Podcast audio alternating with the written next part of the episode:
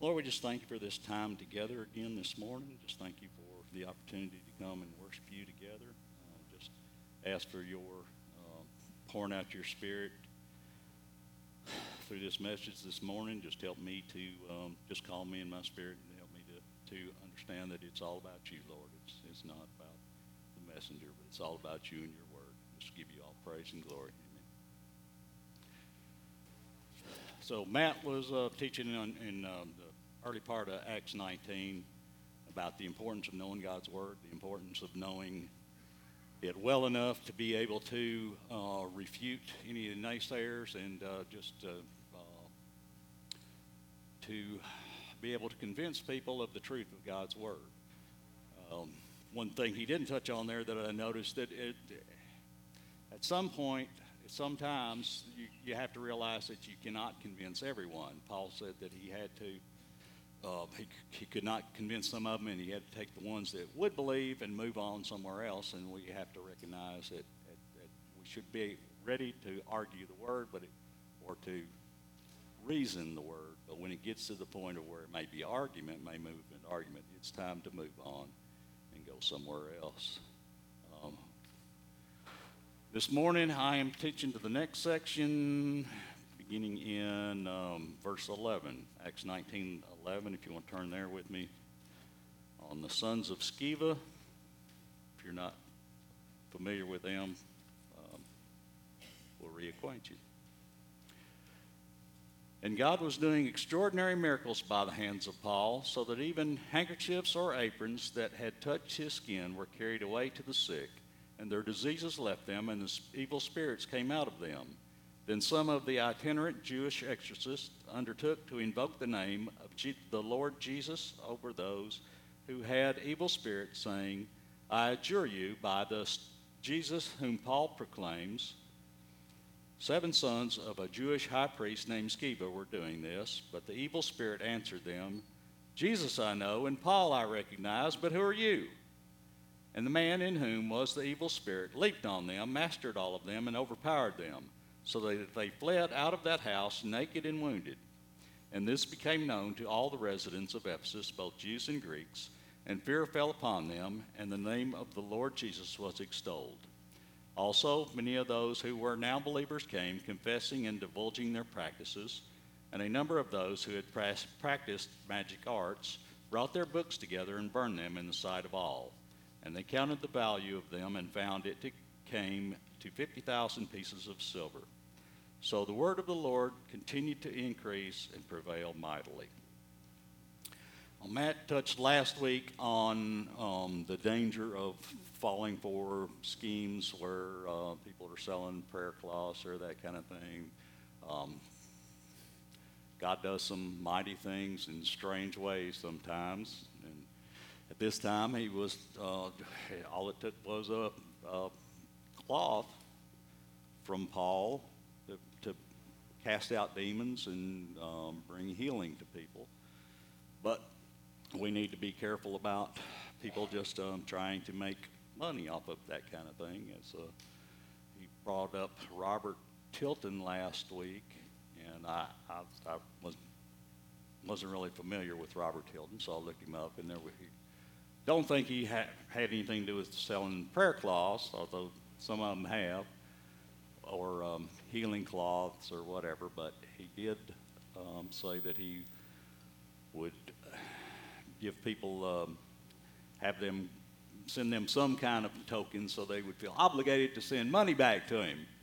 And that has been the nature of things all through history. It hasn't, that um, people use the Word of God for their own purposes, either political gain or um, financial gain or whatever their own purposes are, and they may not even believe at all themselves. Uh, I had a friend that lived with us for a short time at one point that uh, he amazingly said that he was um, had gone to seminary for a little while because I was pretty sure that he didn't know Christ at all, judging by his actions.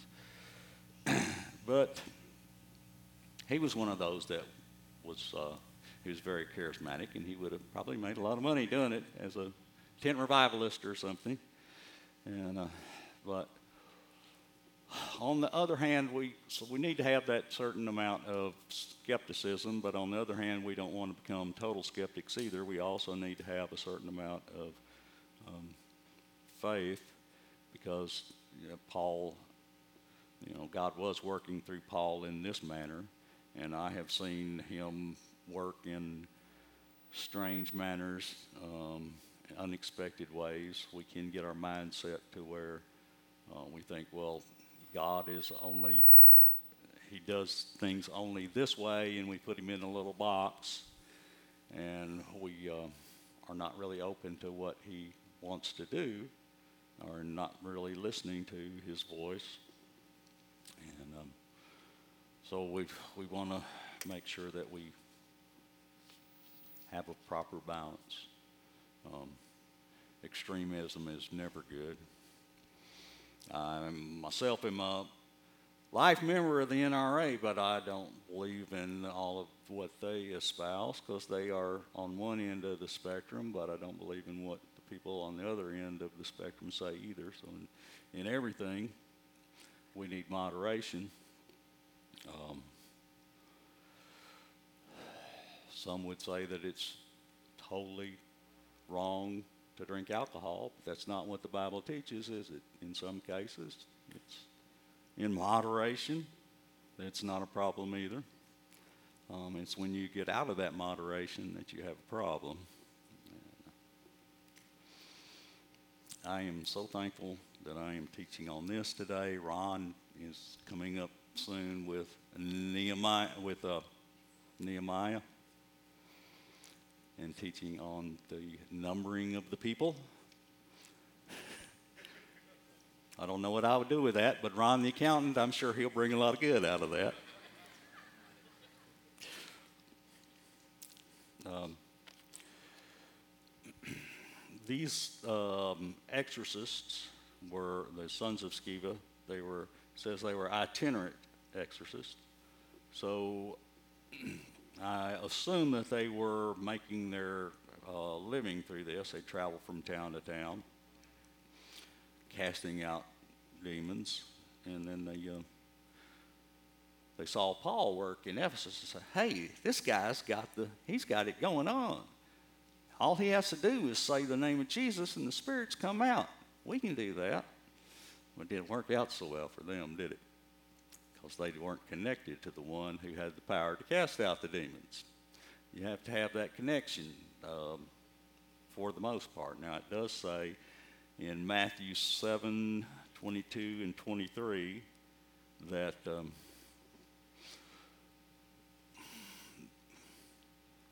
there will be people at the judgment throne who will come to Jesus and say, But we've done all these mighty things. We've cast out demons in your name. And he'll say, But I never knew you. So obviously, it is possible that just the name of Jesus, we know it has the power to cast out demons. But in this case, the people that were trying to cast them out did not have the authority to wield that power. Maybe some demons just recognize the name and will come out, while others say, Hey, Jesus, I know. Who are you? And they uh, did not have a very good, uh, had rather a humiliating time about it. But um, I was, uh, it crossed my mind about Nadab and Abihu, who also tried to um,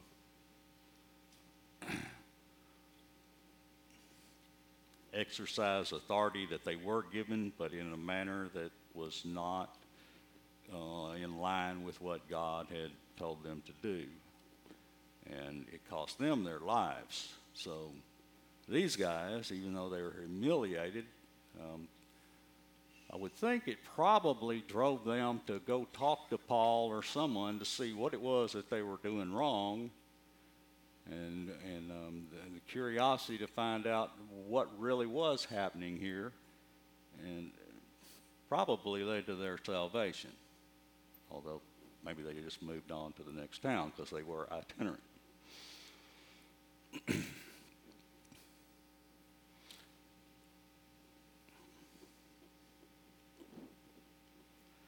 Now, uh, I'd like to look back at John 15, 4, 5, and 7.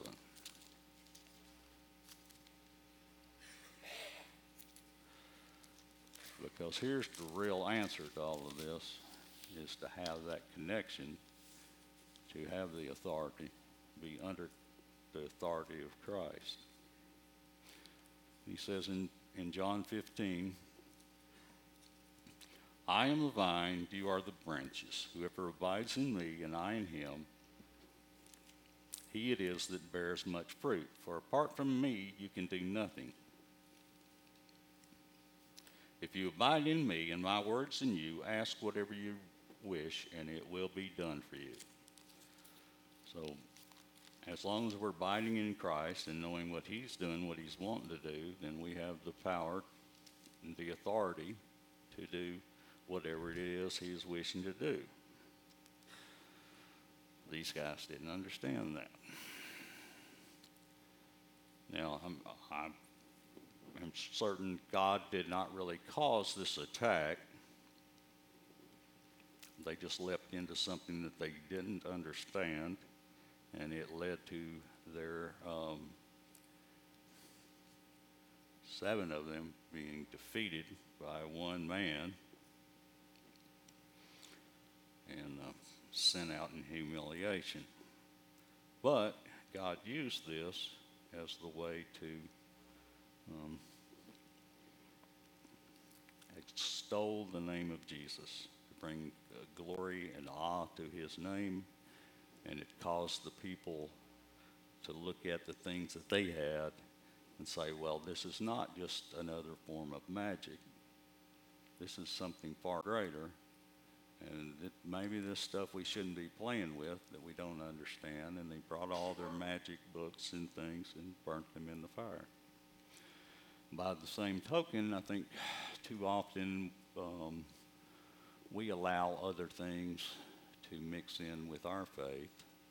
Um, I'm always amazed by those people that it becomes obvious that their knowledge of the Bible must have come from the TV or somewhere uh, other than right here. Um, when my first wife passed away, I had one lady come up to me and said, oh, she's an angel now. And I'm thinking, well, that's a pretty neat trick, isn't it? I didn't know you could do that. I thought there was they were totally separate creations from us. But if you're not in the Word and you're getting your truth from TV or some other place that doesn't have truth, partial truth, then uh, you're not going to wind up with real truth. Um, we were watching a show on PureFlix the other night, Christian show, and uh, Corbin Bernsen was uh, playing the dad of this lady in it and talking to his son-in-law about the uh, fact that he uh, understood that they were thinking about a divorce. And he said, marriage is like your house. You have to invest in it. You have to um, take care of it. You have to love it. And I thought, well, most of that's good. You know, as a remodeler, I think, yeah, you definitely need to take care of your house. In fact, I'm all for people investing in it. but loving it is going too far. Um, we are looking at possibly selling our house coming up soon, and I have realized that I have gotten too attached to my house. anything that you get too attached to other than Christ, other people, and His Word is just wrong. He said, Jesus said, love the Lord your God with all your heart, all your strength, all your soul, all your mind, your neighbor as yourself. And that's really all that we should be loving. If there's anything in your life uh, that you're loving besides that or to attach to besides that, it's probably time to look at um, being willing to give it up. Maybe God won't require you to, but you, we at least need to be not attached to those things. Uh, materialism is one of those things that can creep in without us even you know, recognizing it. But uh, best if we examine ourselves, and judge ourselves rather than um, coming into judgment without uh, having judged ourselves and gotten rid of all that stuff.